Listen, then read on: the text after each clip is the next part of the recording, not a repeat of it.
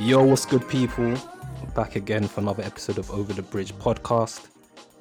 It's Quirk who's speaking. We got the rest of the man. We got a full cast today, which is lovely. We got Bilal in the building, Patrick in the building, Tom in the building. How you guys doing? Yeah, yeah, all good, all good. Yeah. man, I'm good as well.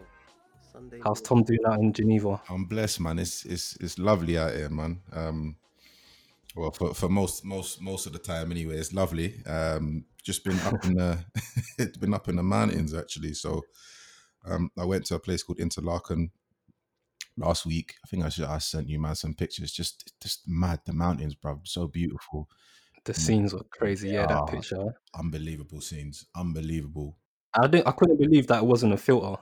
bro. Bro, I'm telling you, it's it's crispy out here, man. It's so and it's so clean. You know, on Instagram where you have that picture with there's like a girl like holding somebody's hand and like taking them somewhere. It looked like one of them photos. Minimum. yeah. no, it's good, man. And then just getting into hikes and all that, and yeah, just enjoying myself out here, man. It's it's it's very it's very peaceful out here for the most part, you know. So it's been it's been good, but obviously nice to be back with you, man, and all that. So you know, yeah. No, sick, sick, sick. How's you guys' week been, Bilal Patrick? It's flown by, man. It's just been yeah, it's been just a busy week at work, busy week outside of work, but yeah, um, nice busy. You know, like like not a slog. So I'm I'm good. Yeah. I'm I'm cushy. That was that was a low key cryptic answer. Like you said a lot without saying that much. That's just me, to be honest, isn't it? I'm just saying. I'm not, I'm not sticking on you. That's that's um, yeah. That's how, that's how we tend to think. I think that's a British thing well. I know, I know. We don't really um like we say, "Oh, how you doing?" Yeah, not too bad. Like I'm just, I'm just hearing it, kind of thing. It's not Yeah. like you don't really go. But no, like I had a good week. I had a good week. It was busy. Like, um, yeah, that's it, really. All right, come. All right, so we are joined today actually with a very special guest.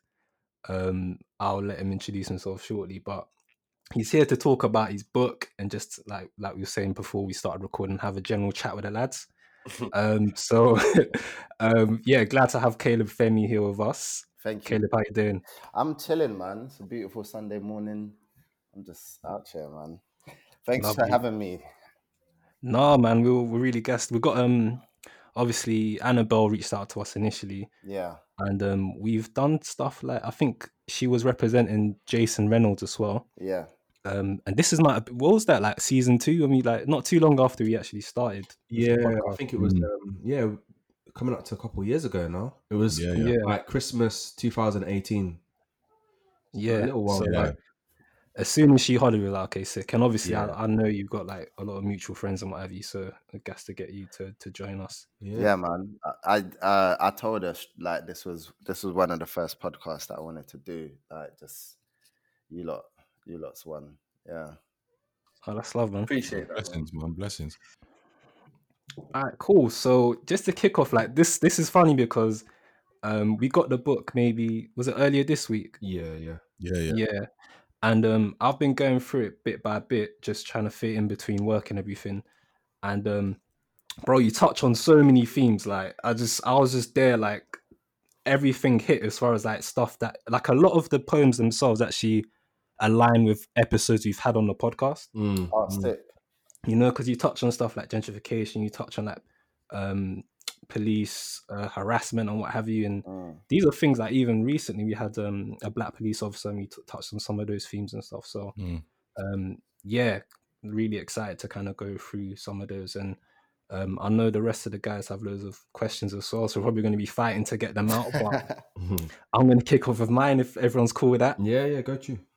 All right cool so one thing that really stuck out when i was reading um, Poor right was like you have like it's very you use language that is very much for the ends like it's very much for who you're talking t- um, about yeah. and um, one thing that stuck out to me is because i know as far as like your career Mm. you came from a very like you've been in very high places within the, the poetry scene in it i think that's fair to say Yeah. No, you're trying to put me in a trap to to to you get man. Man has to keep it humble. You get me? No, no, no. Sam, talk your shit, bro. Because you've, you've done a lot. You've done a lot, bro. a, But li- a little bit, small, a little bit. um, do you know? What? Okay, do you know? What? Let me. It's not a trap. Trust me. I'm, no, I'm it's not. No, no, not that it's a trap, but you know, it feels awkward sometimes to to to like yeah. yeah because as much as those spaces are are like you know it's, it's good to be in those spaces because people like us need to be in those places Mm, because there aren't many of us in those spaces i don't really like for me it's it's never the thing that i feel like i can really talk about with my chest and be like yeah this thing happened and i've done this this thing or or been Mm. in this place um so it feels always awkward i don't know i always like feel a bit tense whether to like you know um i don't know man i don't know i don't know You're just a humble brother. That's what it is. It boils down to that. Um, but yeah, obviously, you know, like I said, you've you've you've done a, um, a lot within the poetry space, and I just wanted to get a bit of background just on your upbringing. You touch on it obviously a lot in the the book itself, but like Mm. just from your words, like where did you grow up? Like, what's your your kind of come up story? Yeah. All right. So I was born in Nigeria. Um, I came to this country when I was seven. I lived in Peckham, North Peckham Estate, which was like just the craziest estate. It was an estate that's like so big, yeah, that Mhm. you I don't know if anyone's ever ever got to see Peckham Estate or be on Peckham Estate. It's like um it's like lots of estates connected by cor- like corridors, these like Mm. walkways, and then on the estate, you've got like shops, like laundrettes, corner shops, all of that kind of stuff. So it's like a, a mega estate where there's like over 2,000 people living on it. You can go from like one side of the, of the estate and walk for two miles to the other side of the estate, and you're still, you don't need to come outside to do that. You just like walk from one corridor to the other. So, Mm. so it was like the like when you're like seven years old, ten years old, whatever. It's your imagination can run wild. It's like living on like a international space station or something. you know I mean? It's like its own little mini city. Yeah. You don't ever like step out. I don't ever think I ever went to West End when I was young Yeah. because I Mm. never like even to go to like I don't know another ends was just unheard of because everything I needed was on my state. Um, Mm.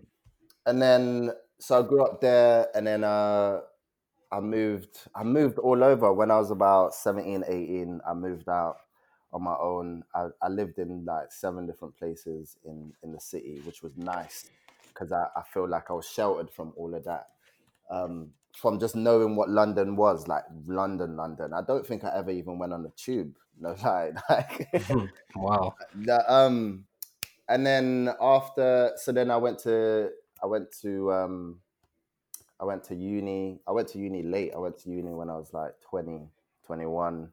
Before that, I was there's like a little gap of four years. I got I um when I was in school, I I got all my GCSEs by year nine. Um, Oh wow. What? I got all the relevant GCSEs by year nine. So by year ten, it was like I don't really know what I'm in school for. Man. But obviously, I'm growing up on the ends as well. So growing up on the ends, it's like when you've got no motivation to kind of be in school Mm. and you're living in a poor environment. Like I grew up in a one bedroom house with like seven of us in there. So Mm. Mm. if any opportunity to like try and change my situation and take take matters into my own hands, I, I was very much for for that and very very much indulgent in everything that comes in growing up in in Peckham. Yeah. Yeah. If you know what I mean, you yeah. know what I mean? yeah. and then and then um yeah, and then so there's that that four year gap that's like man was on road, in it? And Mm. then at 20 I went back to uh, actually at 18 I went back to to do my A levels and then went to uni. And then after uni, I said, what do I want to do with my life? I want to be a teacher.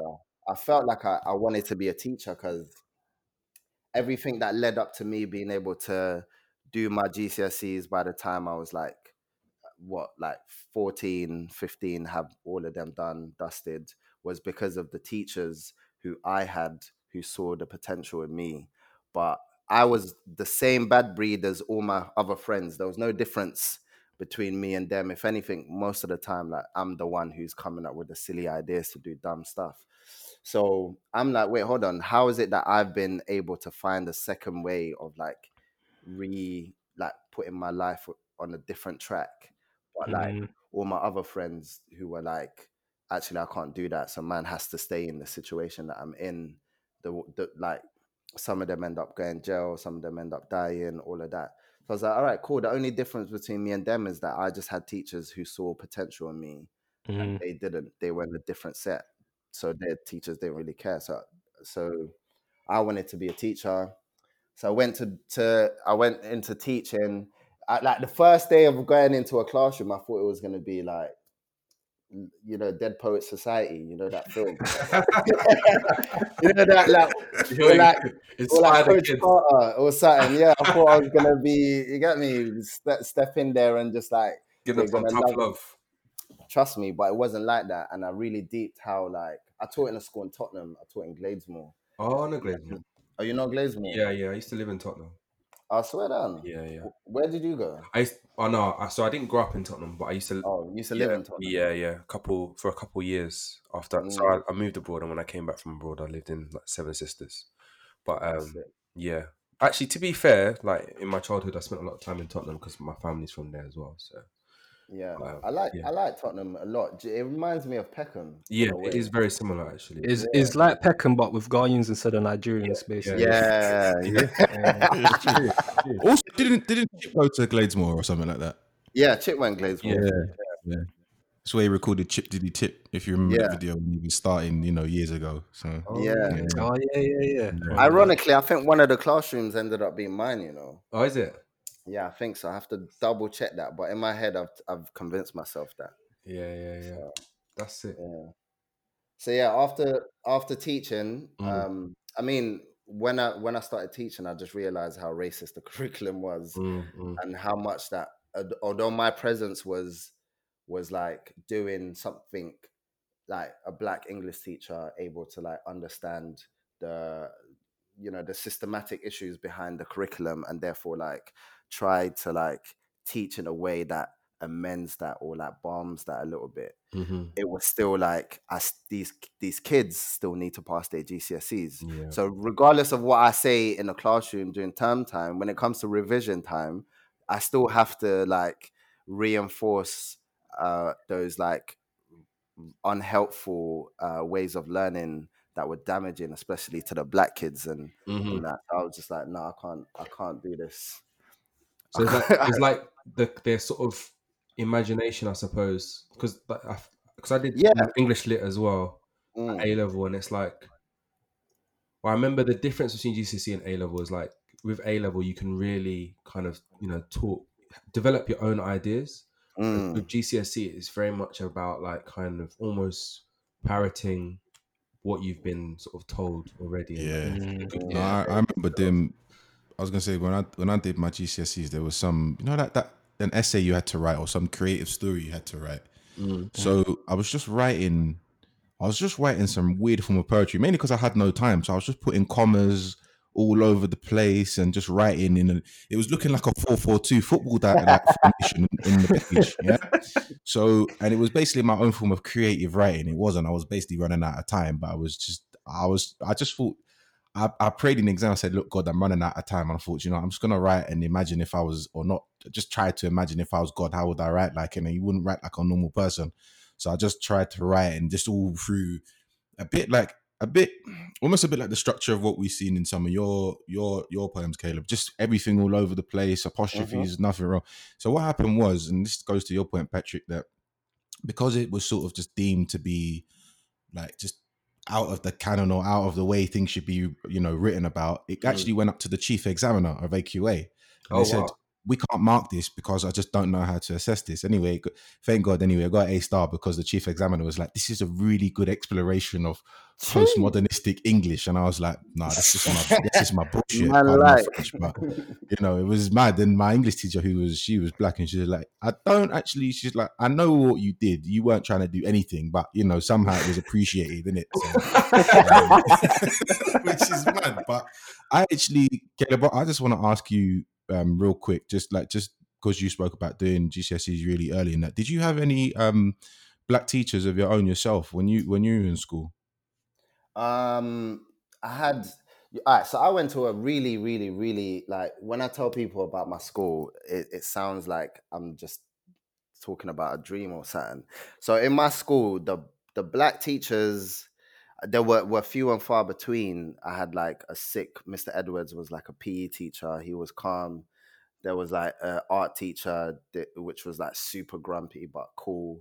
But um generally, I don't know. It, the school was very very black, so the presence of like blackness was always around me in terms of the student body, but not necessarily the the, the teachers. Had like mm. a black head of year, but he was he was a bit coonish in that way. So I never really got to embrace or, or experience like that black teacher that's just like understandable, like very understanding of like your blackness and sees mm-hmm. beyond all the, the the racist like projections of of your emotions. Like, is this child hungry or is this child just aggressive? No, this child is hungry. Do you know what I mean? Mm-hmm. It, you know those differences that when, yeah, yeah.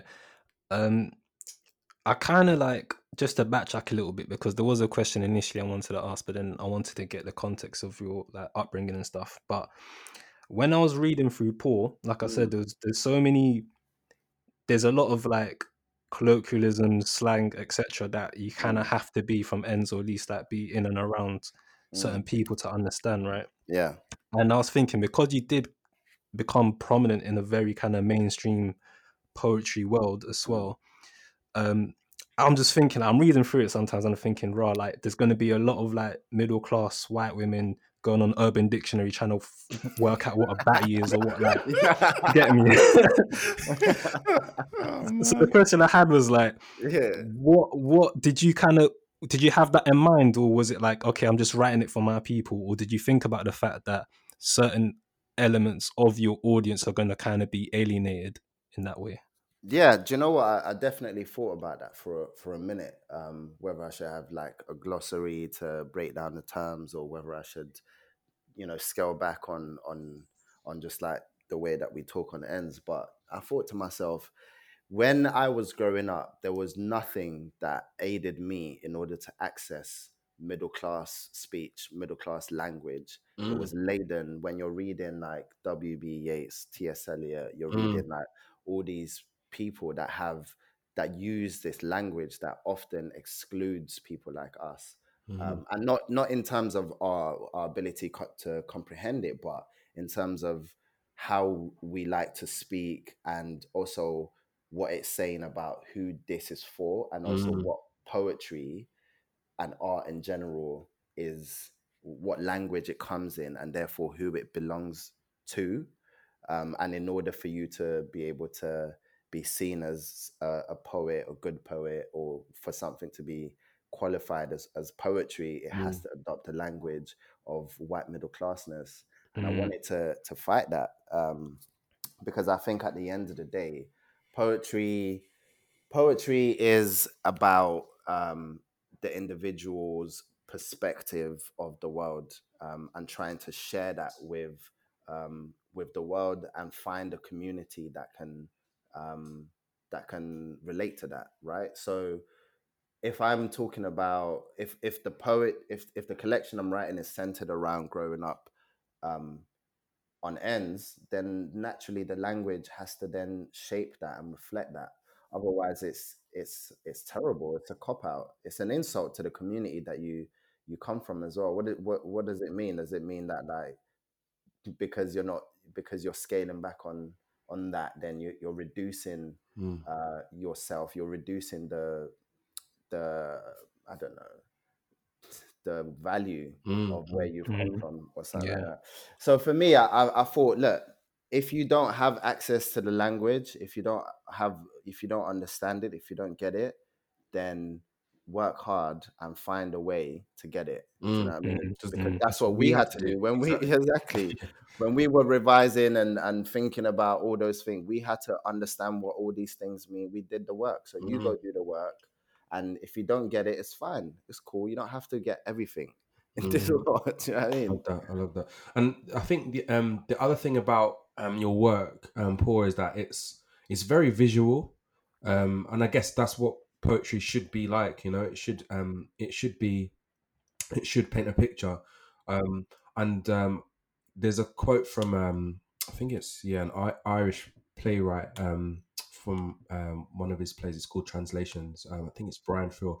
He says that um language maps a culture so like if you there's certain things, there's certain um, vocabulary that will only you, you you can only use that vocabulary to accurately depict your environment or your or your culture. So yeah, I think that that is so important in the way that you've like the, the way that it's come across um, in your work is that it feels so authentic that it's like you can you can see it, you can feel it, you can like some scenarios almost like smell it. Do you know what I mean? Like Mm. the the um the way that you've depicted it is very very true and authentic. So um yeah, man.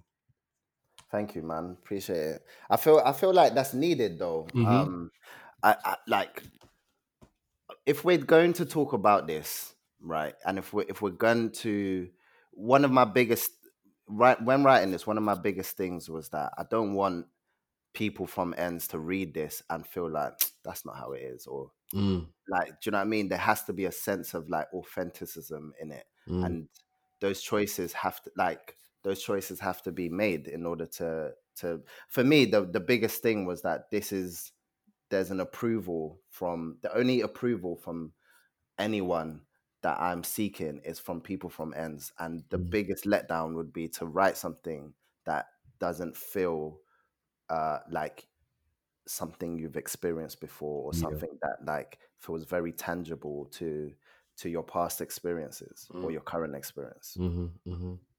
When you were during the writing process, did you ever sort of um get like a kind of uh sense check or like run it by people that were close to you to to be like, do you know what, does this does this sound like what it is I'm talking about? Does this sound authentic or do I need to go back and revise this? Did you sort of reach out to anybody for that or did you just kind of trust your own your own experiences and your own judgment?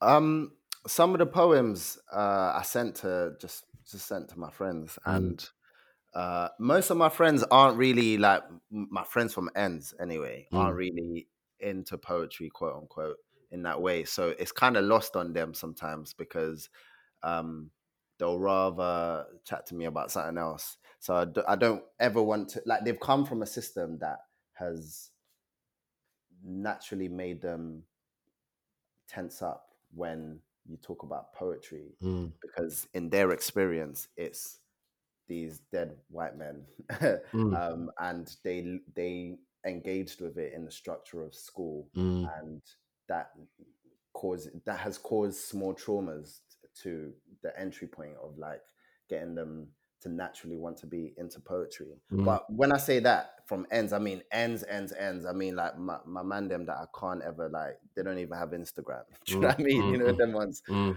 um so so with but they appreciate they appreciate it for for what's like for what they've heard or for what they've like read they've appreciated it Mm. and that has sort of given me the the impetus to, to go on and just try and and see see what i can do with it Mhm. really i Mhm. think a lot of the time a good indicator is when when my editor from penguin was reading it and he Mm. had to ask me questions because he didn't understand then i kind of knew i was on the right track Mhm.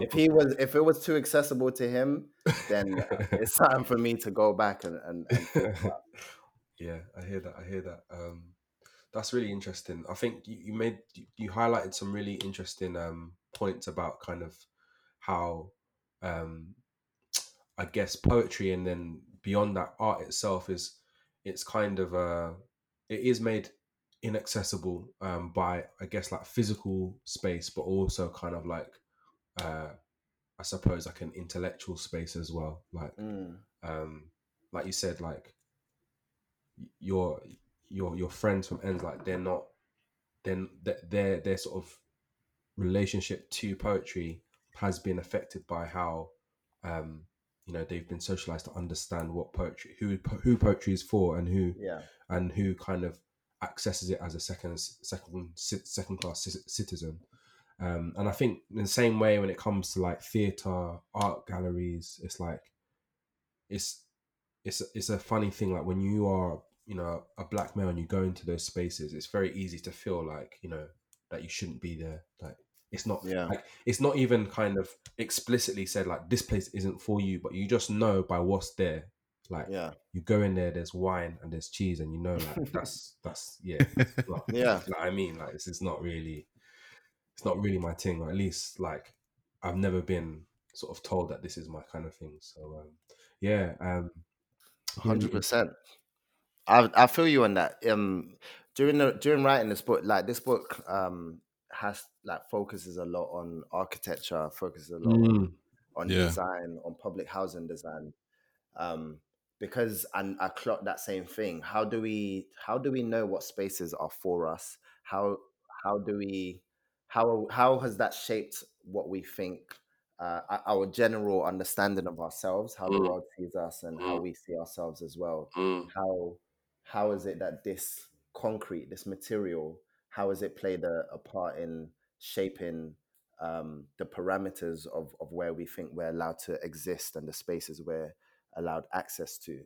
mm, mm, mm, mm, yeah in your your poem um the one where it's like a designer is describing Oh yeah, yeah, designer and the the designer talks of home a resident talks of, of Yes. home and there's Oh, like yeah. you know four or five parts to that and and yeah we've obviously scattered it throughout the the book itself but i mean I mean, I, I, we want people to to buy this book, so we won't we won't, we won't talk about it so much. But can you just talk about the? Um, and I'm more doing this for the purpose of, of listeners than opposed to us because you know we we've read it and very much enjoyed it. But can you just talk about the the rationale for doing this in in several parts and actually scattering it throughout the the book and and what you were trying to get across, um, you know, in in that complete poem or the set of poems?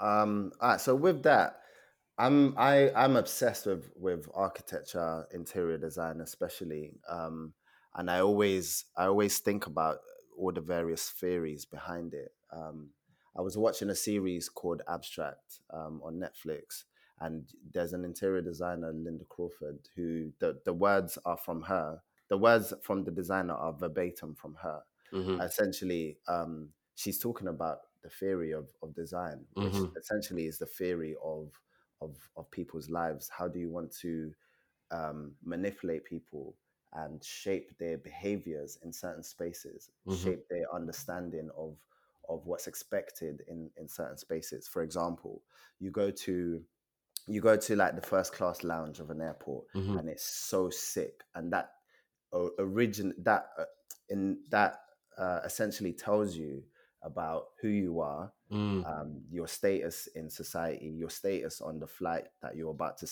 you take globally as well. Mhm, um, so then when you bring that back to housing especially public housing what is the theories behind um, the design of public houses especially those that are for working class people?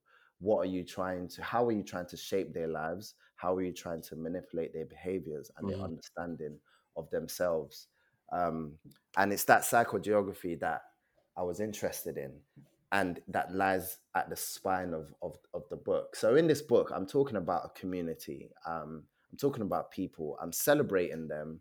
Um, talking about the fantasy and, and imagination that exists within this community, but also talking about the hard times and the sorrowful times as well.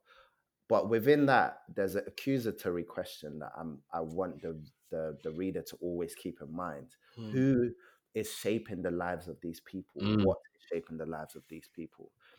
How is it that this is the intention of the designer, of the architect that built these spaces throughout the country?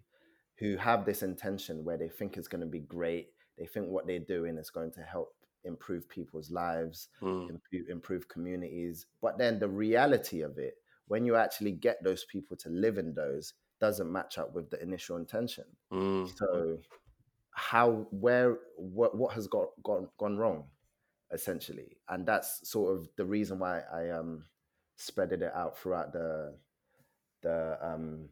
Actually, I can't even take credit for that. My editor suggested we spread it out. He's listening. Just in case he's listening.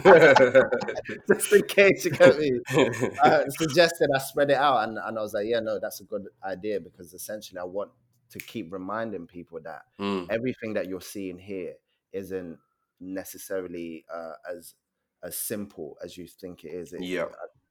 Yeah. etc. etc. Yeah, it's really interesting. When I was I was just doing a bit of reading around North Peckham Estate, um, and like the first um, Google um, search return that I got um, was just like linked to this blog called Municipal Dreams, and I was just reading Yeah. about like um, like the history of it and like um, and and it's very interesting how it talks about the sort of quote unquote good intentions of uh, the architects um, about creating this kind of um, you know this kind of like idyllic space um, and Mm. it's like this kind of uh, social housing for the future where like you know like you mentioned like the miles and miles of like um like walkways where you don't need to go you don't need to touch the road Mm. um and how that kind of it started off as this kind of idyll but then so it was built in i think in the 60s but Yeah. then by like the 70s and the 80s like all of the kind of elements that were sort of intended to be kind of uh like positive ones they Mm. kind of took on um, a negative color because of um, I guess like just general degradation, bad Yeah. upkeep. Um, Mm. But yeah, it's just it's very interesting how because like when you know like when you're when, when we were growing up and you think about like blocks and you think about like estates and stuff like that, it the way that we see it, the way that we kind of experienced it is not in the way that it was kind of projected like back back when it was conceived you know like in the 60s Yeah. it was like a very different kind of approach um to kind of like social housing and and like the concept of it but yeah like um north peckham was supposed to be like different because it didn't have like tower blocks it was kind of like five story Yeah. five story blocks instead. But yeah, I just thought it was like really interesting how it's kind of like the projection, like the kind of intention versus like the the reality. Um, Mm. But yeah, It's stuff. It's stuff like that that leads to state state sanctioned violence. You know, Mm. um, when we look at Grenfell, how is it that the intentions behind the cladding Mm. was to protect the residents there, Mm. but the reality of it was that it was directly fatal to to to to them. yeah, Where what what where at what point what administrative like problem happened that caused that sort of miscommunication? Mm. And if there isn't, then it's intentional. If there isn't a fuck up, then it's an in, in, in- an intentional thing. Mm, mm. Sorry, I didn't clear if I was supposed to swear or not on this. It's okay. Tom does it all the time, so it's cool. um, I had a question just off the back of what um, Patrick touched on. Um, so, for context, I, I grew up in Peckham and I also grew up in Wharf Road and Wow. um, on the. Aylesbury estate, actually. So, when I saw a couple of references to it, I saw on the book, I was like, gave me little um, nostalgic moments. But um, by the time I was like going out by myself or like with friends or whatever, um, the North Peckham estate had actually been knocked down Mm, um, and I was wondering just because, so I'd only ever known North Peckham Estate as like, I've only known North Peckham without like the whole the block in it really Yeah. like that. Um, and they kind of built these what I thought actually quite nice like three story um like three floor houses. mm, Um, because I had a friend from primary school used to go visit, and I thought his house was like banging because it was like Mm. three bedrooms and it's like the three floors and everything. mm, Um, and I was wondering, like, the, of course, the estate was was knocked down, but the people still stayed in the area. And with you talking about the how the design can influence the the kind of like lifestyle and how people see themselves and how they interact with the space. mm. How do you feel like when the estate was knocked down and people kind of were now in these kind of like um attached housing, etc. in North Peckham?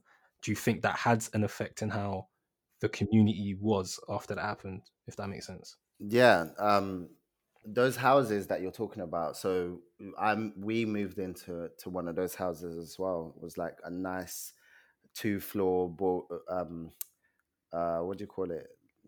What three floors? Yeah, three floors, four bedroom house, uh, which was sick. We had a garden for the first time, and in in my perception of like what I guess the shift in perception was like, yeah, we're in a better situation. But then the reality of everything like still comes back. You still have other elements that reinforce your idea of like um or reinforce some of the old perceptions. So on a physical on a physical level, it was nice to like be in a space that that was different and that was better on a I guess on a actual like physical level. Um, Mm. But there were other conditions that still existed. Low income housing still existed. Um, our, our income didn't change because we got moved into these houses. Um, there was a better sense of uh, there, you would think that there was a better sense of community because I thought there was going to be a better sense of community, but there wasn't necessarily because a lot of people, what we didn't see at the time was that this regeneration was actually just the first, the first initial step to gentrification. So Mm. like, you move. Damilola Taylor had just died. Just uh, like he, Damilola Taylor died, which led to the cat, which was a catalyst to knock down the estate and build all these new houses. But when that happened, so many people moved away from Peckham generally, Mm. which meant that like you kind of lost half of your community or a good chunk of your community.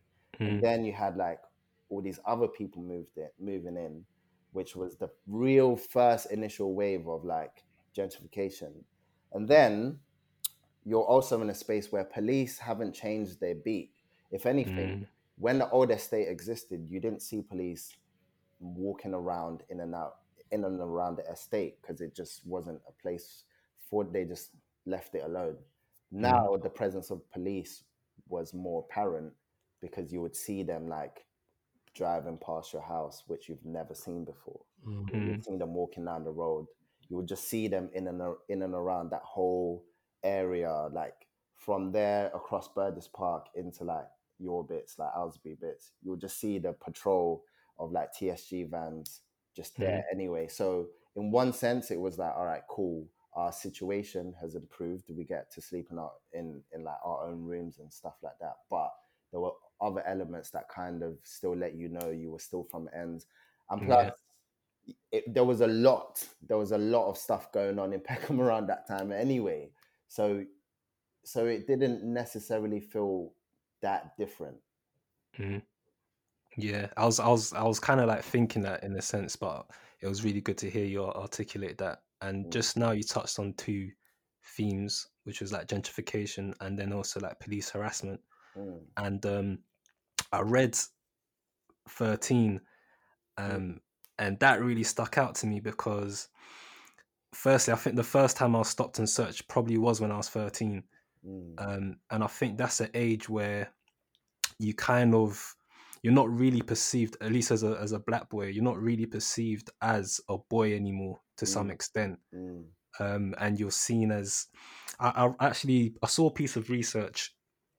I think is it's based in America, but I think it still applies here, where people generally see black boys as four years older than they actually are. mm, Um, so you're you're kind of like seen through the light of like an older teenager like a really young age. yeah. And I think for me, the first time I noticed that was because I've been stopped and searched in so many different scenarios, in like in school uniform, in my own clothes, in Croydon, in Peckham, in on my block, like just so many different scenarios. And um, I think related to that is this, and, and you touch on it on a few different poems, was the whole idea of like the loss of your innocence as a black boy. Mm. Um, can you just touch on that a little bit?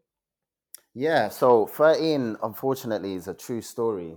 Um, I was the same officer in my primary school. So I got stopped. So one day I was walking home, I got stopped by a set of police officers who said I fit the description of a man who did a robbery in the area. But I was 13 years old. So I was like, I'm not a man. How can I fit that description? On top of that, the same officer, um, two years before before this incident, had come to my my primary school to Mm. give a talk, and you know, like a motivating talk. You know, you can do anything you want. The future is ahead of you. You're the brightest stars. All of Mhm. that jargon there. So I was like, I remember you. You was in my primary school two years ago. How can I remember you come to my primary school two years ago if I'm a man? Mm. and that was the, the conversation that we had that led to my arrest anyway do you know what i mean so from Wow. from there i think from that moment on moving forward it was like all right cool there's a uh, uh, the the i guess the time we're allowed to be infants the time we're allowed to be boys is is drastically cut short um, when you're black. Do you know what I mean? Generally across the board, anyway, we see in the media when someone is 17 or 16, they're still referred to as a man. When a white boy has done something in the media, they're still like infant, infantilized Mhm. Yeah. um, in one way, shape, or the or the other. Um, so yeah, uh, I, I just think it's a global condition. It's a it's a it's one of the pillars of racism. One of the symptoms where we we're just never allowed to to be as young as as we as we actually are. Mm. There is a sense of innocence that we're not afforded. It's innocence is such a complicated word in general, anyway. But in in the loosest sense of the word innocence, um, it's just something that isn't isn't present. Um, yeah, it's I don't know. It's something that I guess we both we both know. It- It's I don't know. We've just grown up with it. It's so normal normal to us that Mhm. um, it's part. It's the it's in the imagination of whiteness to for us to not be seen as children because it's it alleviates them for from from any moral obligation to to humanize us Mm. or to to take pity or Mm. to to be ashamed of themselves. Yeah, yeah, Mm. yeah. Yeah, and um, just to touch on other part, it is it is kind of linked. I think that a lot of these themes are linked in, in general. But when you were talking about um, when North Peckham Estate was knocked down and people from kind of different backgrounds, etc., was moving in, Mm.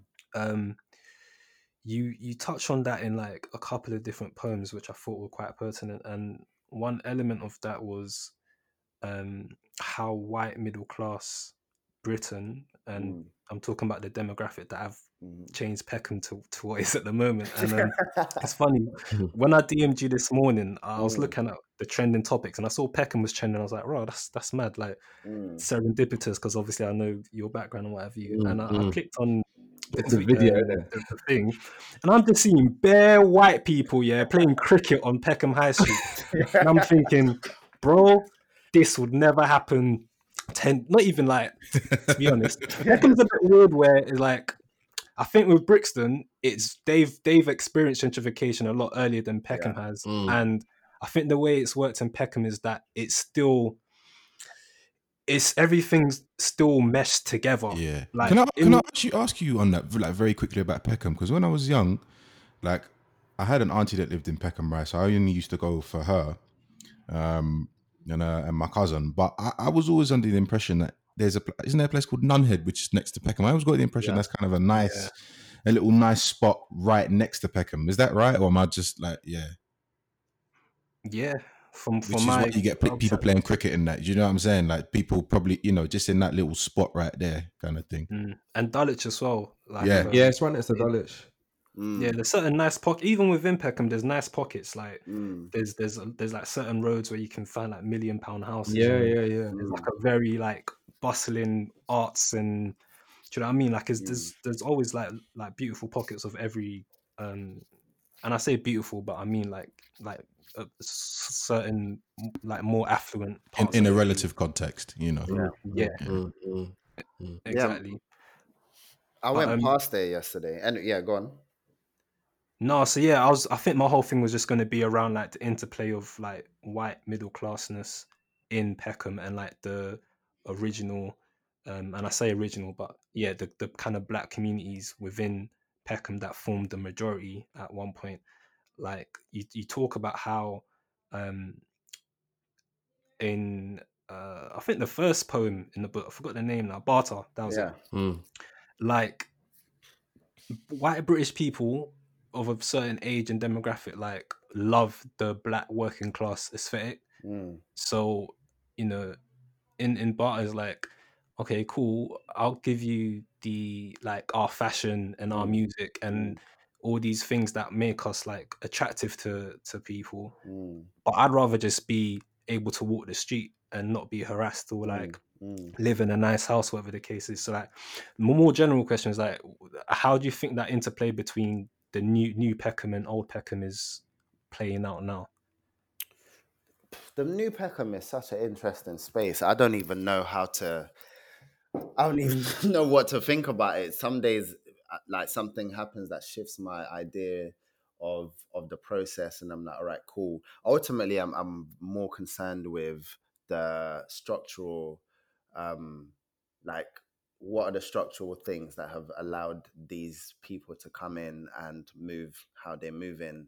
Um, more than anything, it's the it's the it's the disregard of the community that existed before. It's the um, over simplification of their lives, reducing it to like these tropes that serve them, uh, that serves their like voyeuristic uh, intentions or voyeuristic fetishes around like living in an in, in close proximity to like culture or, or Mhm. stuff like that, which which jars me, and also their disregard for the safety of the people in the in this area. The, a great example is the the video you were talking about um, of like all these white people playing cricket in in Peckham Peckham High Street, which was originally the the people who play. I was there yesterday going past, and I was like, the last time me and my brethren was like, um, the last time we saw that, it was a bunch of Asian dons. It was the Khans uh, who have like a shop on on Peckham. It's like one of the one of the longest standing shops there. Who played cricket there, there one day because it's now like a pedestrian walkway.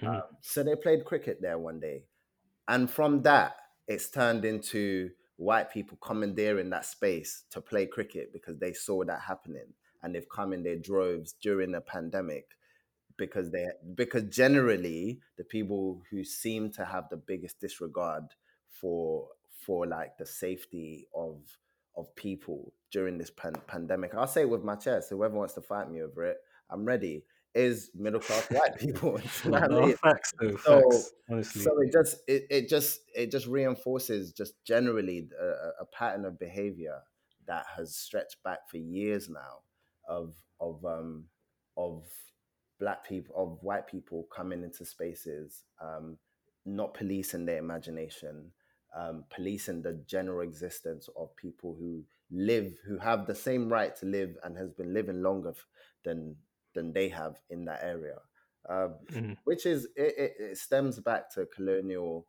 um colonial culture um so yeah man i don't know it's it's it's exhausting isn't it it's mad exhausting Mm. because it it doesn't seem it doesn't feel like the only people who can actually just chill out are the people who are the perpetrators and they have no intention of of doing any of that of being uh of just just deep in their the footprint that they leave in Mhm. these spaces you Mm. know? Mhm. hmm hmm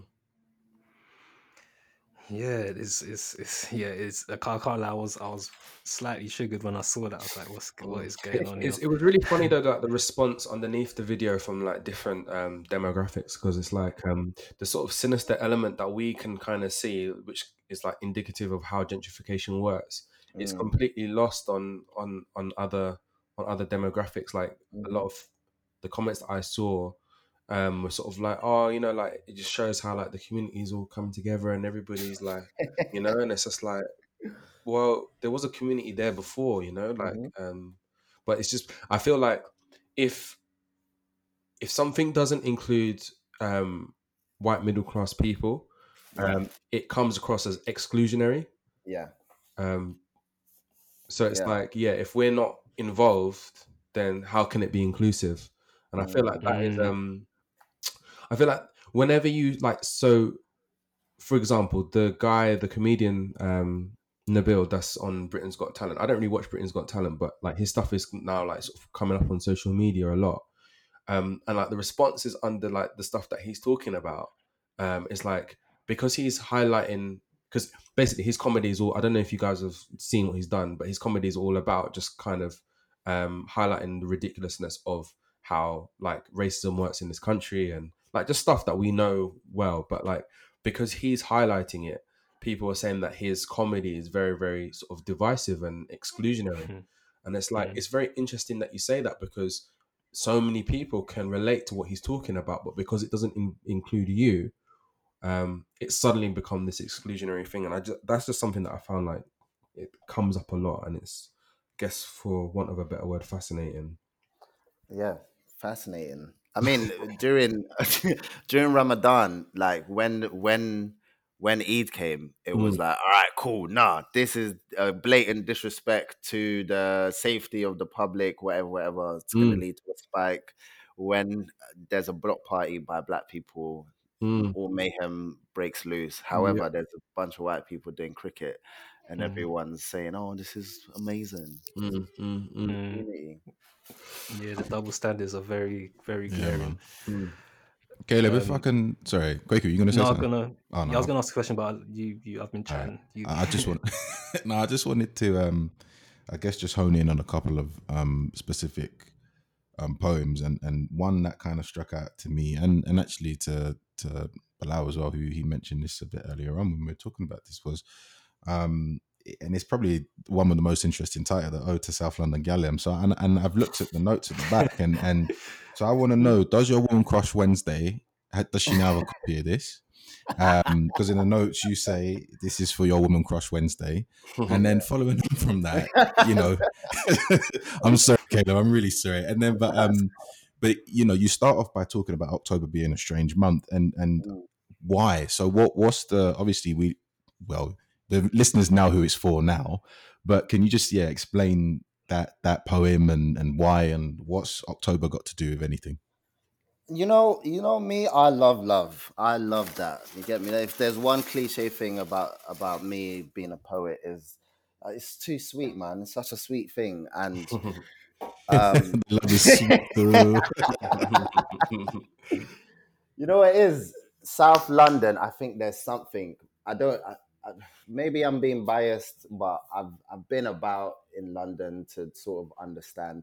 I just think there's something about South London, uh, especially the women in South London, that just is so unique. it's just it's a it's a it's a flavor that you just it, it, that just hits in it for me anyway. yeah, Um, yeah. so so I, I always find myself drawn like always like if if I anytime I end up in a relationship it- it's usually with someone from South um Mm. which is which is mad um but yeah my my um my thing about October is I seasonally autumn is my season I think there's something beautiful about autumn aesthetically and also it feels like the new year to me like september because of school and and like i don't know education has just always made me feel like september october is So, like so as in like. New Year, like cuffing season, kind of New Year. cuffing like- season uh financial new year like all all the new years you get me back to gym for the winter all of that like it's it's october the sunsets in october as well you can't be slept on october Mm. has beautiful sunsets as well so um to me like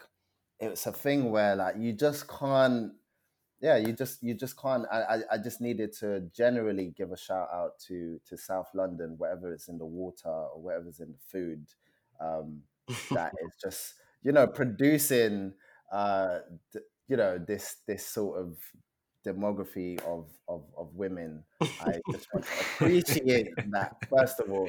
And then um yeah I, Is there is there actually is there an ode to South London women in in the book, or will it be in the sequel? I should be in it. I mean, galdom is galdom, in it. So it kind of it at the age that at this age now, it's like you know, women obviously definitely not. Mm. um, yeah, man. I, I yeah, love is a beautiful thing. Mm. I, I love it. I love to indulge in it. Um, when it's good, it's good. When it's bad, oh my god, easy Mm. flatline things. But Mm. and I always go back in, always, oh, and I think that's something to to celebrate. Um, celebrate. I really wanted to to to have moments in this book that I celebrate. Um, just celebrate what where we are able to celebrate one another, celebrate black blackness in in all its forms. Um, and my my WCW's out here and living well, and um, yeah, man. Shout out her, man. Shout out. Shout out her. Presumably her name's not Tasha, by the way. No. no. You're gonna have to no, because at the start, at, at the start, there is a poem when you mention yeah, yeah. name's called Tasha. That's I- why. So yeah, yeah. And shout out Tasha as well. You get me? Because I, I, I always think when you know that you know the the conversation of like honey traps and setup chicks and, and stuff like Mm. that. I always think that personally. I think um the the biggest culprits or the or the person who gets vilified the most in those situations are is the woman that's that's been involved or the girl that's been involved in the situation Mm. and most of the time there isn't a conversation about about about that and the implications of that because usually it's not it's not really the involvement of the of the of the woman is very minimal or Mm. it's very like it's it's it's too easy to just blame Mm. um, put the blame in that way and there's no conversation about conflict between men between boys Mm. also there's no conflict about like the involvement of of um of like what do you what do you call it of uh when you're developing as a from a, a boy a pu- Puberty. Puberty raw that word also puberty like there's there's certain risky situations that i took when i was younger like going to link girl in brixton Mm. knowing that Mm-mm-mm. I shouldn't be in Brixton Mm. because this is just the nature of the situation that I'm living in. Mm. However, puberty is saying, fam, trust me, in and out. You'll be or you just say, "Oh no, my auntie lives here," or whatever the case Yeah, is. Like, yeah, get the. that is funny, man. As as um a fellow South London and also like as a man that married a South London girl, like I Shit, definitely, man, definitely- like, I definitely but um, it's interesting, yeah. it, it, now that we're on the topic of women, yeah, I did like that theme in a lot of the poems. But you have a, a poem called Chirps, yeah, and um, is like for me, what I took from it was the fact that it made me think about when I was younger and the way we objectify yeah, women in it. Like Mm. you don't really talk about them in their full capacity. You're talking about them through like their body parts in a way. mm, Um, and it's weird. I think it's something I've kind of grown out of, but at, at times I do see myself saying like, or hear myself saying, "Oh, that thing," or like, "Do you get me?" There's Mm, certain mm. times I'm like, "Raw," but in fact, it was my wife that said, "What do you mean by ting? Like, is she?" Not, and do you know what I mean? I had to kind of like stop myself and say, "Oh, raw, yeah, okay." mm, But to me, that's just the language that we use growing up. mm. Um, but yeah, can you just talk a little bit and I'll open up to the you know everyone that's on the on the call and everything, but like that that whole objectify uh, objectification, um, and in this is a in a strange way is kind of like a fetishization within our community because Yeah. we, we I think there's been a conversation around when white men in particular fetishize um black women. But in some aspect we kind of do that ourselves within the thing. So like i just want to open it up for us to to chat about. Mm. Yeah, the the poem was a convers was I'm glad that this is happening because this is in my head, this is what the poem I want the poem to do, be a conversation starter amongst us men about how we we we see um our women, how we refer to them, and also the the fetishization that exists um within within that sort of conversation, within that discourse um, and holding ourselves accountable um, for it outside of the involvement of, of women because I think it should Mm. of, of black women I think it should be us that that holds each other accountable for that Mm. and um, I'm in the same way uh, as you Kwaku I've definitely been in that sort of like frame of mind and sometimes I catch myself saying like ting or this or that do you know what I mean and and having to unlearn that and recognizing that that's a, a, a big journey. It's not something you can just do overnight. Mm. Um, but yeah, you're absolutely right that about the fetishization, um, the, that reductive um, thing where we dehumanize our women, um, who very much also exist within our households. Mm. Do you know what I mean? Which is the most bizarre thing um, that we never stop to to deep generally. Mm. Um, but yeah, so I'm I'm I'm glad that it's it's the poem has done what it needed to do in, in terms of opening up this conversation. But it would be good to hear from someone else how how sort of they see see about it. Yeah, man. I think, I think, I don't know. I think, yeah, growing up, it was, yeah, you hear, you hear certain things. Like, oh, my size, or you know, that's the classic. Mhm. Yo, my size. Um, and then yeah, you just, I think when you're young, you're almost programmed just to objectify um, women. And there's also that element as well of you don't. You're, you're, you don't know what your body's doing to you in terms of hormones. You've got these raging hormones and all these growth spurts just making you yeah, like you'll just see you see front and back, and you're like, wow, do you know what I mean? And it just yeah, yeah, yeah, just makes your your your jaw and other parts of your anatomy drop as well. So you know, it's young. Do you know what I mean? And you're going through puberty and all of that, and everybody's exploring the growth in their bodies, and all of a sudden you have you go from here, and then you're like, wow, and then you start, you know, you do the the ten post ten p.m. phone calls of the babes, and you know, as you're getting tired, your voice just drops you know, and, and, and yeah, and then and so it is kind of a weird, um it is a weird time growing up actually, and it is sort of, yeah, it is it is weird, and I do remember kind of, yeah, sometimes just talking to girls and objectifying them, but actually the weird thing I do remember as well is the few times I remember when I was young, I've just like just tried to try to properly because I'll speak to some of the elders, be like, oh, I like this girl. And I remember actually was one girl, I'll never forget her name. I won't say it on, on here, but I remember this girl, I really liked her. And I thought, oh, I'm just gonna have a, a chat with her. So I went to speak to her, just normal, just I don't know what I don't I don't know if I asked her if either we could do homework together or get McDonald's. I was 14 by the way. Just Yeah. something like that, yeah. And it was just completely like all above board and that no objectification. And the next thing I know, I'm coming to school, everyone's just teasing me. What you like this girl? Da, da, da, da, da. You want to wife this girl? I'm like, I'm like, first of all, how do you even know? Mm. But it was again, it was conversely to what we're saying to this. It was more just approaching someone in a in a quote mature unquote way. This was on Mm. bear I was 14 by the way, so I, you know that no one's kind of was you, yeah.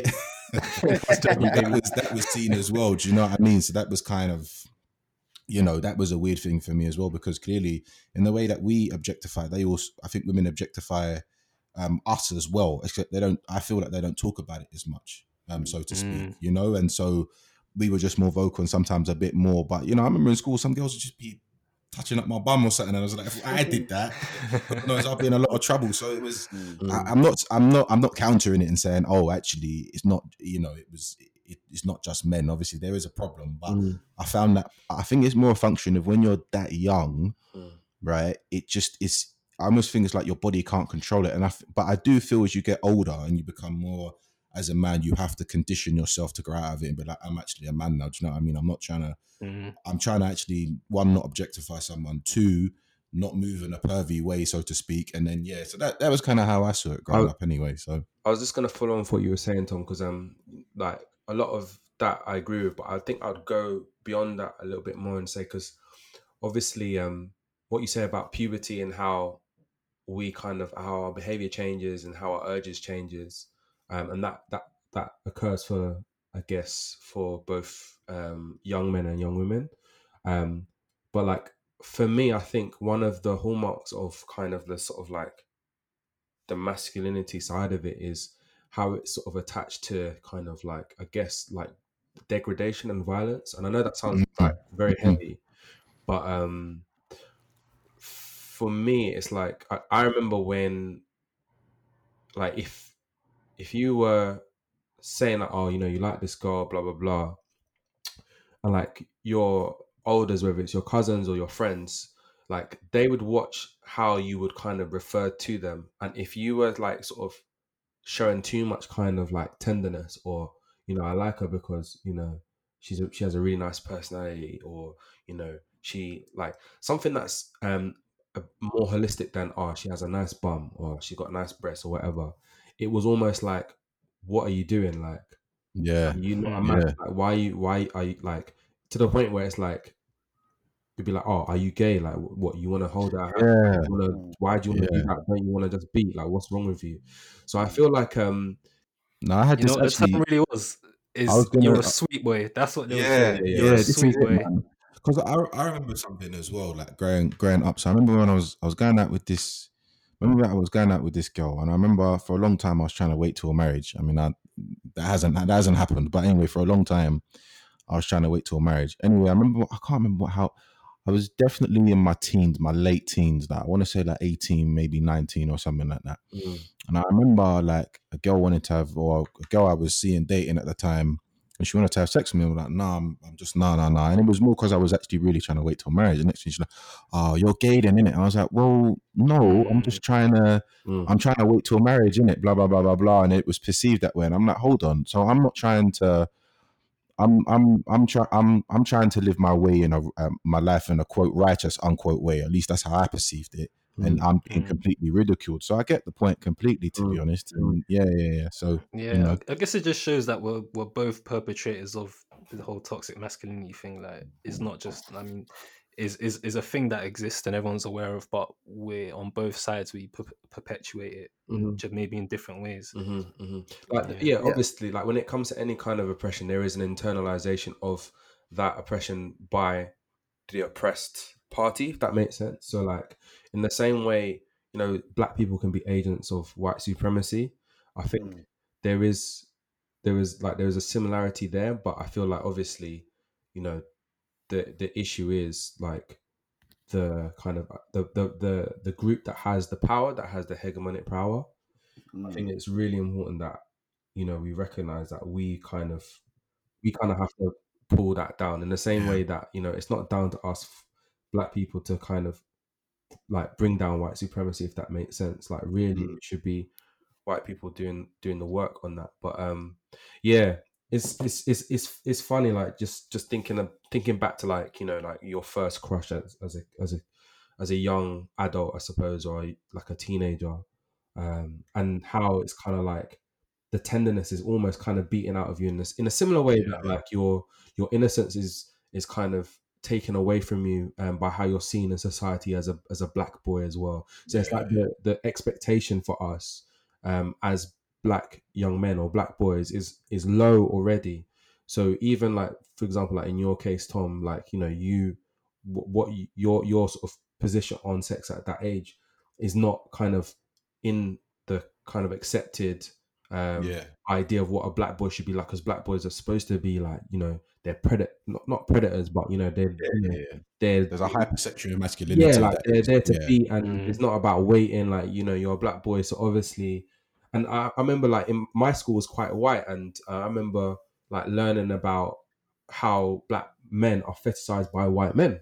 Like that was a very interesting experience and everyone was like, again, it's like puberty, people talking about like their penis size and whatever, and then like in the changing rooms, like one boy was like, "Oh yeah, I bet Pat's got a big willy," and then they were like, "Oh yeah, yeah, yeah," and I was just like, "What? Where's that come from and why?" But I like I didn't know that there was that stereotype around black men until I found that out from from white boys. So it's um yeah, it's it's very interesting how like we kind of we uh there's a low expectation of us and Mm. it's almost like we internalize that and kind of just run with it um and i guess it's just about breaking breaking that cycle Breaking um, that cycle, yeah. yeah and and changing how the language that we use about first of all ourselves um and then also um black women as well um so yeah but caleb thank you like that that I, f- I felt that piece was very important to have in there as well because it's like something Agreed. that we um as black men we don't talk about enough and i feel like we don't take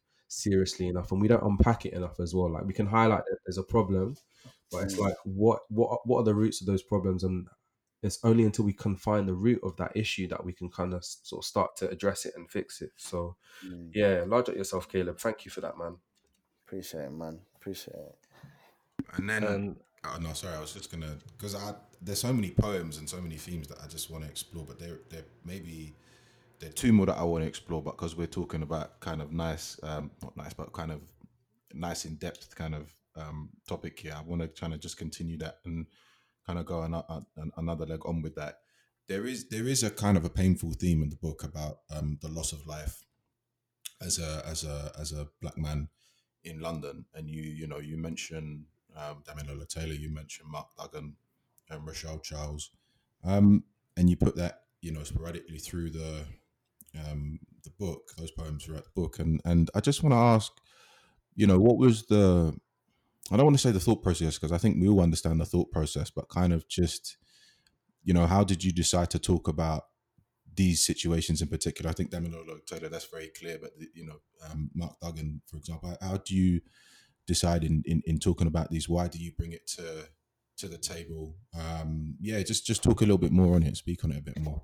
I, I think that the, when we look at the loss of life, um, the loss of black life, there's never a conversation about um, about the circumstances that has led up to that. Um, is always about the the the act the act of death and the the reaction from the community about that. So when Mark Duggan died, there was a whole lot of conversation about about rioting, about looting, and about all of that. But there isn't nobody followed it pathologically backwards Mm. to its source. Do you know what I mean? What do what happens when somebody dies in this country? We're still we're every year we still mourn all the people who have died um, who have been white. We still mourn that. We more we stand up in our classrooms. We do silences for World War One, World War Two. We do this, all of that kind of stuff. So when we lose someone in our community, that could have been any one of us. Where, like, where is the space for us to grieve? Mm. and also after a while when we keep losing ourselves to systematic um systematic sys- um, issues and systematic uh, reasonings and and uh, states when we look at like the four or five estates that exist right now in the world in terms of like the police the judicial system the this the that all of that kind of stuff who do we hold accountable when one of those pillars takes one of us?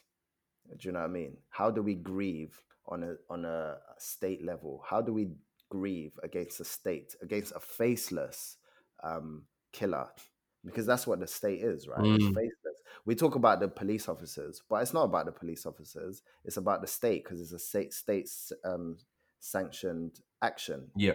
um, so yes, I, I wanted to. I, that's the question I kind of wanted to answer. That's that's me accusing the state, accusing the government, accusing the media of looking at the wrong places, asking the wrong questions, Mm. um, and not focusing enough on what's important. Yeah. Um, yeah.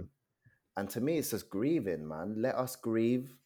How is it that you feel like you can kill one of us, and we should then, you should then dictate how we grieve about it? Mm. Do you know what I mean? Mm. Especially when it's like linked to other systematic issues as well. Mm. When Mm. it's linked to low income, when Mm. it's linked to poor, um, poor mental health um, services, uh, poor youth services, poor school services, all this kind of stuff. It's all Mm. linked together. Yeah. So the- for for us, it's like for me, it's like look, the the community needs to grieve. It should be allowed to to grieve. When we lose Damilola Taylor, it's not about let's not focus on who who killed him.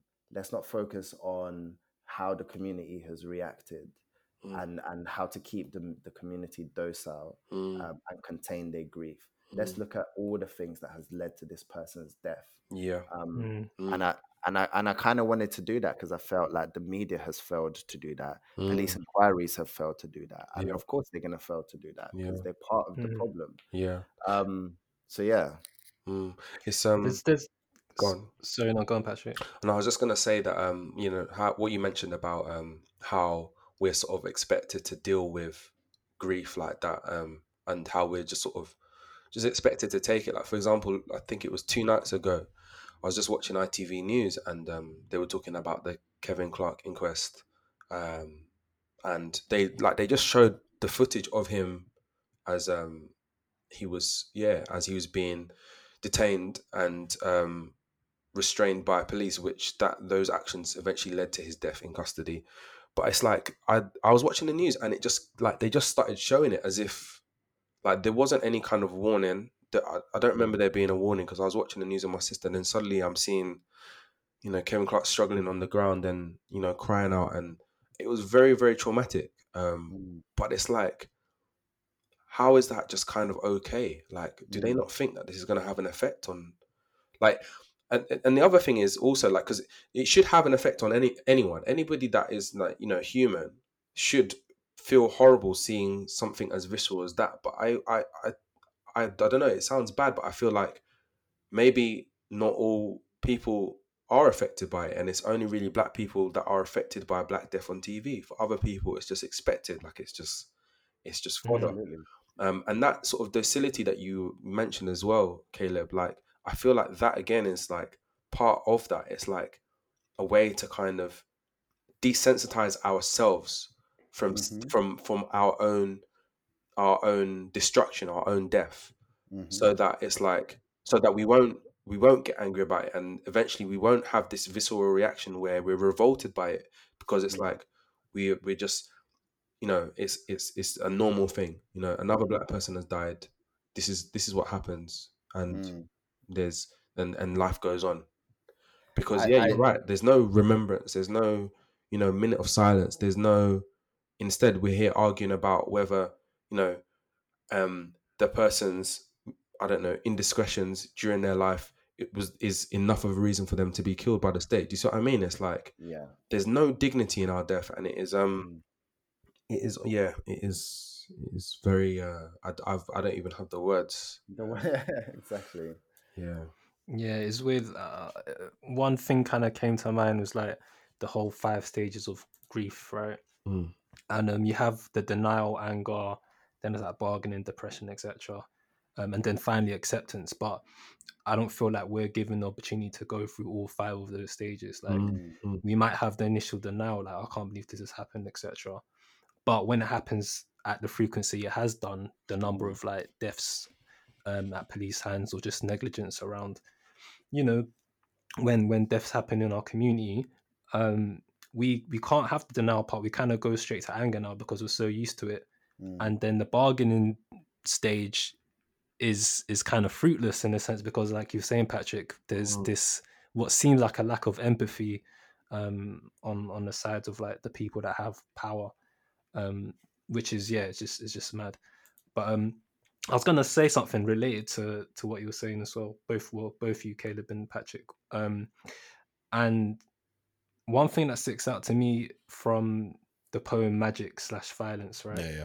um, one thing that I got from it was the the idea that when you are can when you're the victim of society, right, and societal ills, Mm. is is is sometimes difficult to articulate like why you're in pain and why you're angry and how Mm. it links in with the wider syst- systemic issues right Mm. um and i found it interesting because you're like i can't remember the exact wording but essentially the idea was like i can show you through my wounds right Mm. um because you're it's like a lived experience Mm. um and a lot of other sections of society right they kind of see these things in a very academic way like Mm. there's this whole thing of like oh you know lived experience isn't um isn't fact like anecdotal evidence can't be you know and, I- and i get that as well from a scientific perspective or whatever but like it kind of discounts and is i think is part of the reason why there's the lack of empathy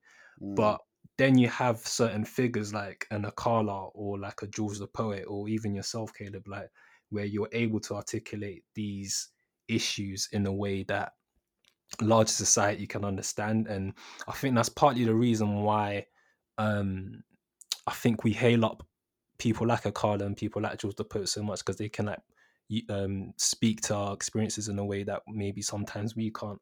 Um and I was just gonna ask that, do you feel like a certain responsibility to do that, given you know your your I'll put it as power with words and, and what have you?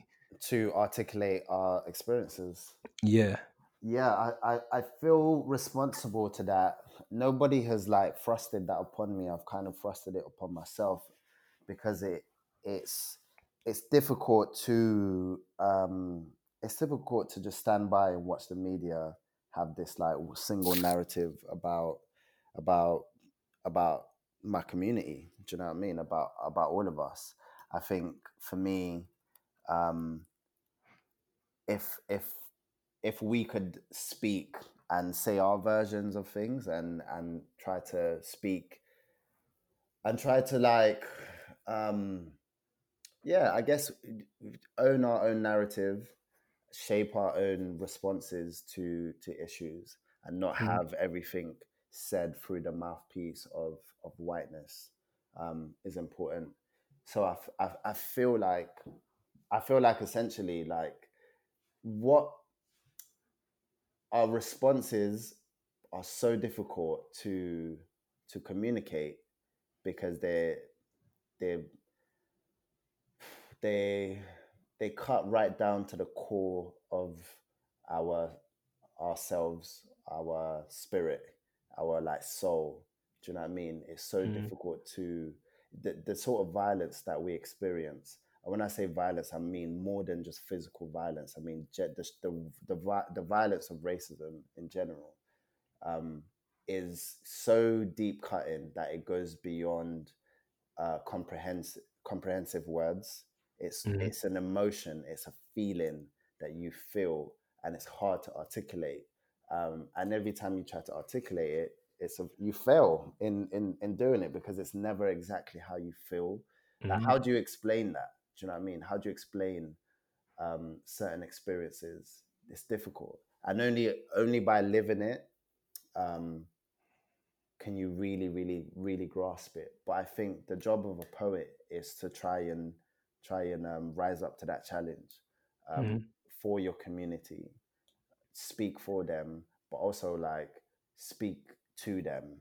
Like I can't articulate this feeling to white people. I can't articulate it to the rest of the world. However, I can articulate it to you and let you know that I'm trying Mhm. more than anything. I think I think more than like that's kind of what I'm trying to do half the time. When I'm not able to articulate it to white people and to especially white middle class people, then I just turn back to my community and say, look, this is the thing that I'm trying to say to them, but I know it's not fully the thing. I know that it doesn't really capture it all the way, but we both know, like you, we all know what I'm trying to say in it Mhm. um, and that's what that poem is, is trying to do is trying to like explain that feeling of not being able to communicate this thing um, but it's a bit of a sticky one still like we get that do you know what i mean we, Yeah. we understand what that means we understand that like there's a failure in trying to communicate this deep cutting emotion that sits at the core of us Yeah, yeah, that's that's yeah, that's super true. Fam, has got me. Um, and it's I mean, I'm glad that there's people like you and like people like Akal and people like whoever that can that take up the mantle of doing that, and I think is really important because otherwise it's just it's just something that is is in your head and is in your in your spirit and you carry it in your body and it's just like sometimes you need someone to be able to express it outwards outwardly in in a in a way that's like less because when you're angry like obviously there's that that that instinct to just kind of like to explain physically in a way which is good Mm. for your own it's cathartic in a sense but like sometimes you need it it to be articulated in a way where um broader broader society like understands like this is do you know what I mean this is an issue yeah yeah um Patrick and Tom I don't know if you have any any other questions to ask like for now No, I'm I'm I'm I'm good still. Um actually no, I got I got I got a really um I got a really, really quick one. That's just um what's who's your top five that are alive, Caleb? Uh, as in top five dead or alive in what category Music. Oh, music. Oh shit. Let's do it. All right. Top five. These man is a favorite of mine, so question. Just just as a, as, as a nice way just to, to round it off. But yeah. Top five dead or alive. Um, naturally, I have to give give Giggs um, a top five because just because of like the se- sentimental reasons. Sentimental yeah, reasons. course. There's definitely an argument for like not having Giggs in your top five, and I, and I would definitely agree with that because I don't think necessarily he's the top five, top five of all time. But for Mm. me, he is Yeah, bro, he Um, got the South London national anthem. exactly. You get me? bruv. You get Pen is the essence. You got like, bro. Every time that tune comes on, yeah, bro, I put my hand on my heart. I put my hand on my heart. Even I do it, bro. When I'm from East, that's still, yeah, man. Yeah, so I'll, I'll give one to, to Giggs. Um, I'll give another one to, and this might be a bit premature. Um, all right, so disclosure: all my top fives are are really personal, but I know that if we're talking like technical, or we're talking about like lyricism, we're talking about performance, anything like that, album wise, I know that they might not necessarily fit into those top fives. But Mm. my It's calm, bro. It's personal. Yeah. It's a personal thing, man. yeah, cool. So the, the other person is Styles P. Um, SP the ghost. SP He's the Gold. locked Jadakiss. Bruv, you know what I was gonna say? Just saying because you keep talking about like experience and living off experience, Mm. and I was thinking, see, I thought you must have listened to the LOX grind up Yeah. because like D block and that because I can see like you're writing with like Jadakiss punchlines in this book sometimes. Yeah. I was thinking, right, bruv, does this guy like the LOX? is what I had as an impression earlier. So I, I get it. The Styles P. Yeah, yeah, I understand that. I understand. the LOX definitely. Um, all right, cool. So one, two, and then I'll put I'll put Dipset in there specifically Cam'ron, but Dipset as a as a movement uh, is uh, number. f- They they're also on there. I'll put Justin Vernon, who is like I don't know if you heard of a band called Bon Iver. Uh, I'll put I'll put them there. That's number four. Number five. Oh, number five is a tough one, man. Um, I would say probably Frank, Frank Ocean. I'll, pro- I'll probably put Frank there. Um, he's he's he's got me through some some nice times. Still, can't lie. His music, his music has, has been there. The backdrop of a lot of romantic moments. You get me. You get me. Yeah, I got I got to put Frank in there, but I might I might also might have to put Mavado in there. Mm, just strong one. for- yeah, just for the the Yeah, rejuvenation come of, of my spirit. You get me? Um, yeah, Je- Je- thinks. I'm trying to think of like, you know, when someone asks you that question, it just, it just like it just. Also, can I put Rihanna in there? Yeah, just for being Rihanna. bro. You've already come up with your five. You're doing. You're now doing honorable mentions Honorable, now, bro. and, Like, and and not just like obviously you get me. I know musically, like I, I rate Rihanna definitely musically, but just for being Rihanna as a as a whole movement of a it's just an I hear that. still. Yeah, yeah, yeah, I definitely hear that. yeah, Calm. Your top five is always a mad. Is always a mad question, man. It's But we love one. asking it. Yeah, Yeah. Cool. All right, man, bro. It's been it's been an absolute pleasure having you on, man. yeah, man. Um, Big facts, I've big I've I've followed your your journey for some years now. To be honest, like I remember some of the, the spoken words uh, events and stuff I come through with Joseph Yeah, and that, and yeah, yeah, man. So Appreciate it. seeing that growth has been amazing, bro. Thank Um, you, man. Thank you. yeah so th- thank you for that um everyone just just a personal um recommendation get get Poor get the book by caleb femi Poor is is an amazing book um if you're from london if you're from ends it's gonna hit home in a lot of ways and if you're not you're gonna learn something so i'll, I'll put it that way But, When um, when does the book drop, Caleb? Uh the book drops fifth of November. Okay. Yeah. Remember, remember the fifth of November. fireworks and that. Yeah. yeah, fireworks 5th of night. November. Hey! It's a symbolic day to drop Yeah, it, man. anti Oh, word. anti establishment. Let's get it. Let's get it. Let's get Alright, it. Caleb, do you just want to um, plug your socials and stuff? Where can Oh, people yeah. find you? Um, Instagram Caleb Femi, Caleb.Femi, and um, Twitter Caleb Femi underscore. Yeah. Cool. Lovely, lovely, lovely. All right, cool listeners. Thank you for tuning in. Um, if you want to shout us on all socials, we're OTB Podcast UK. If you want to give us an email, we love emails. Love hearing what you guys think about our guests and about the topics we cover. It's otbpodcastuk at gmail.com. Cool. So signing out. Yeah, man. Everybody have a good week.